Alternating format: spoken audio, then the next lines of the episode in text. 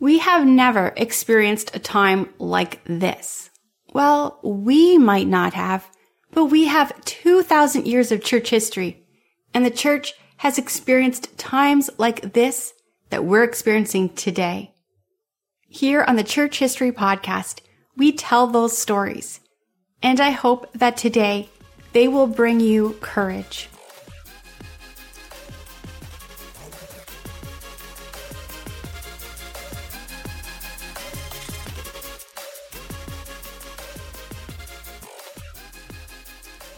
You're listening to the Church History Podcast, and I'm your host, Laura Lee Siemens. It has been a difficult time for me, and personally, I've been feeling really discouraged. And I know, based on people who have written me, that I'm not the only one who's feeling that way. Many are asking if this is the end, the end of the church age, if Jesus will return soon. Others are living in fear where it seems every time they think things could not possibly get worse, they do. It's like we're living in a nightmare that we can't wake up from. Today, I'm going to tell two stories of desperation and hopelessness, but stories where we can see God working. Here is the first story. November the 1st, 1755 was the day that the earth shook and people turned to God. It was a beautiful sunny day in Lisbon.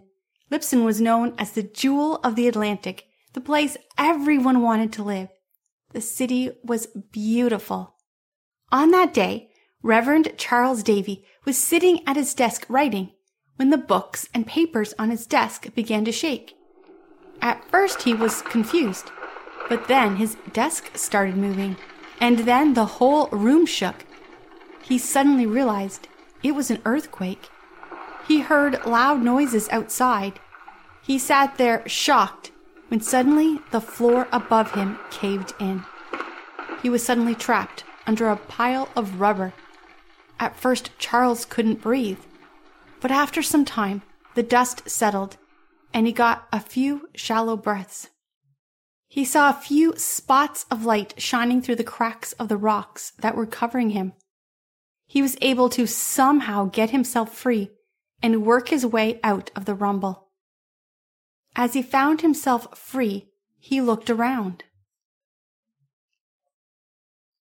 The town was gone. All he could hear was screaming and crying. He saw a fellow pastor praying with a group of frightened people.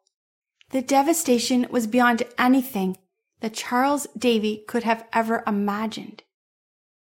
And then he heard someone scream, The sea is coming. We shall all be lost. There was a sound like a train headed their way, a giant wall of water over 20 feet high. The earthquake had generated a tsunami. Charles Davy turned to run. How could he run after digging himself out of rubble? That was a miracle in itself. He ran uphill trying to get as high as he could. The wave hit the town and plowed through the broken buildings and up the pathways. Bodies were carried along with the wave. Davy grabbed a nearby beam and held on with all his might. He was carried along with the water, bodies of his fellow citizens banging up against him as the water pulled him along the path. The beam was suddenly stuck behind some other debris, and Davy held on as he was able to stay and not be swept away. But the trial was not over. Families had been burning morning candles when the earthquake hit. The candles in the debris had started small fires, and then the fires grew. The fires burned for five days. The earthquake was so large that it was felt in all of Europe and North Africa. It was the great quake. The next Sunday, every pulpit preached about this quake that destroyed the jewel of the Atlantic. People looked at the book of Revelation and the prophecy of earthquakes that would be felt before Jesus' return. At that time, everyone believed this was the sign to prepare people the altars were full of people repenting of their sins and worshiping God and excited to spend eternity with Him. Here is what one woman wrote. Her name was Rachel Lowe. I was never under much convictions until the Friday after the earthquake in 1755. I went to lecture, and after that was over, went in to see Mr. Brown, that was drawing nigh his end. Seeing him, my mind was affected with the consideration I might be in eternity before him, and that I was not in a prepared state. As I was going home, I had a sense that every step I took was drawing nearer to eternity, and the thought that I was unprepared lay heavy on me. And when I got home, Mr. Caleb Burnham came in and was speaking of Lisbon being shook down by an earthquake. This struck me into distress. I saw my sins to be numerous. A tragedy was turned into a great revival across all of Europe and North Africa. Many people turning their lives to God and preparing for eternity. Are you enjoying this podcast? Do you want to support this podcast? Well, pour yourself a cup of coffee and imagine waking up each morning with a reminder from our church fathers Check out our Etsy page where you can find mugs with quotes from great men and women of God. You'll find a link in the show notes. And now, back to our episode. The same year of the great earthquake, a little girl named Hannah was born in Medfield, Massachusetts on October the 22nd. She was born into a wealthy family. Her father had hoped to attend university, but because he was so sick so often, his family believed he was not capable of attending school. However, he loved books and learning, and he passed this on to his children. He was known around town as Book Adams. He made sure the family had a personal library, and he taught his daughters to read at an early age. Hannah, unfortunately, had the same health issues as her father. Because she was seen as frail, Hannah was not allowed to attend school. At a very young age, Hannah became aware that knowledge was essential, so she made it a priority to learn. She drank in everything her father taught her, and she also taught herself. She read all the books in her father's house. Hannah was still very young when her mother died, and Hannah's aunt came to live with the family and help raise Hannah. She helped Hannah with her grieving, and the two became very close. But then, just a few years later, Hannah's aunt also died, and she was then cared for by her older sister Betty. Hannah and Betty would live together for the rest of their lives. Hannah's young life had already been full of tragedy, and then another disaster. Her father lost his business, and the family that had been a wealthy family was bankrupted. Her father, who had a reputation of being a godly and extremely intelligent man, was offered a way to make some extra money for his family. The universities had a few highly intellectual students that graduated at a very young age. They were not old enough to be given a church to leave, but too educated to sit in the classrooms. So they were sent to live with the Adams.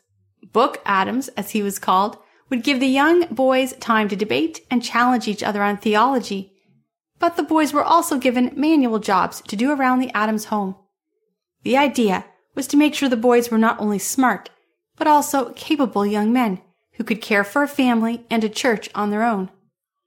The university called this the rustification of the young boys. Hannah enjoyed having the young boys in her home. She became very interested in theology. Because the family hosted many different young men with different theological beliefs, she became fascinated with theology. She started to read books on the topics the boys were debating. She noticed that all the books painted the theological views they held as correct, and all other views as ignorant or heresy. She could not find a single book that had all the different theological views explained in a way that the person holding the position would agree with. So, she decided to write a book. But then, war broke out, the American Revolutionary War. Hannah was 20 years old. In order to have money to feed the family, Hannah learned how to sew lace. But on her spare time, she continued to research all the theological views. By the time the war was over, she was ready to publish her book, but had to find someone who would publish a theological book written by a woman. Her father helped her navigate the book deal, but did not do it well. She had to pre-sell 100 books, but she was not paid for those 100 books. She was given 40 books, which she then had to sell. She realized too late that she had made a bad deal.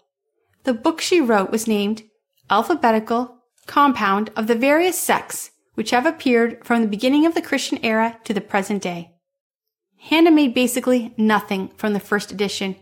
However, she was prepared when she released the second edition, and she made a better deal with a new publisher. The book was a huge success, and Hannah became the first woman in America to make writing her full-time job. In 1784, Betty died. Hannah became depressed with the loss of her sister. She felt like her life no longer had purpose. But she began to think about the other writers who could be making bad deals like she had made. She worked with the newly formed Government of America to create the copyright law. Hannah wrote more books. Among the books she wrote were Truth and Excellence of the Christian Religion, A History of the Jews, Letters on the Gospel, and a Summary History of New England. Hannah had been through so much in her life. Her sickness as a child, her mother's death, her aunt's death, her family business ending, a war, her sister's death, and then she started to go blind. By this point in her life, the church in America saw the importance of Hannah's work. She was respected by the Baptists, the Calvinists, the Arminianists. Everyone admired her pastors, and other influential men from many different denominations all collectively used their money to make sure that Hannah was able to live out her days in comfort. Hannah wrote an autobiography, which was published in Boston one year after she died. I love the story of Hannah for so many reasons. While it seems like every time tragic, heartbreaking events happened, there was still another event around the corner. But she never gave up. And as a woman with no education, her books were used to educate the church on theology. That is amazing. For me, as someone who just published a book and I'm working on my next book, I find her courage encouraging. And on that note, if you don't know, I'm in the process of turning this podcast into a series of books. And the first book is available now. The Church is Born. It covers the first 300 years of the church and I'm working on the second book. Link to this will be in the show notes. I'm giving people one more week to do a review because I had a few people tell me they're not quite done the book yet and they need a little more time. And then I'm going to choose one review and send that person a gift. So get your review in as soon as you can. In the meantime, I hope that you felt a little bit of encouragement from these stories. Let's pray that God uses this time of uncertainty to bring a revival here in Canada where I live, in America, in Europe, in Africa, across the world. Don't give up. Love God. Serve God. Have courage. And don't forget to visit my website, lauraleesiemens.com for more blogs, videos, and podcasts. And I'll see you next week.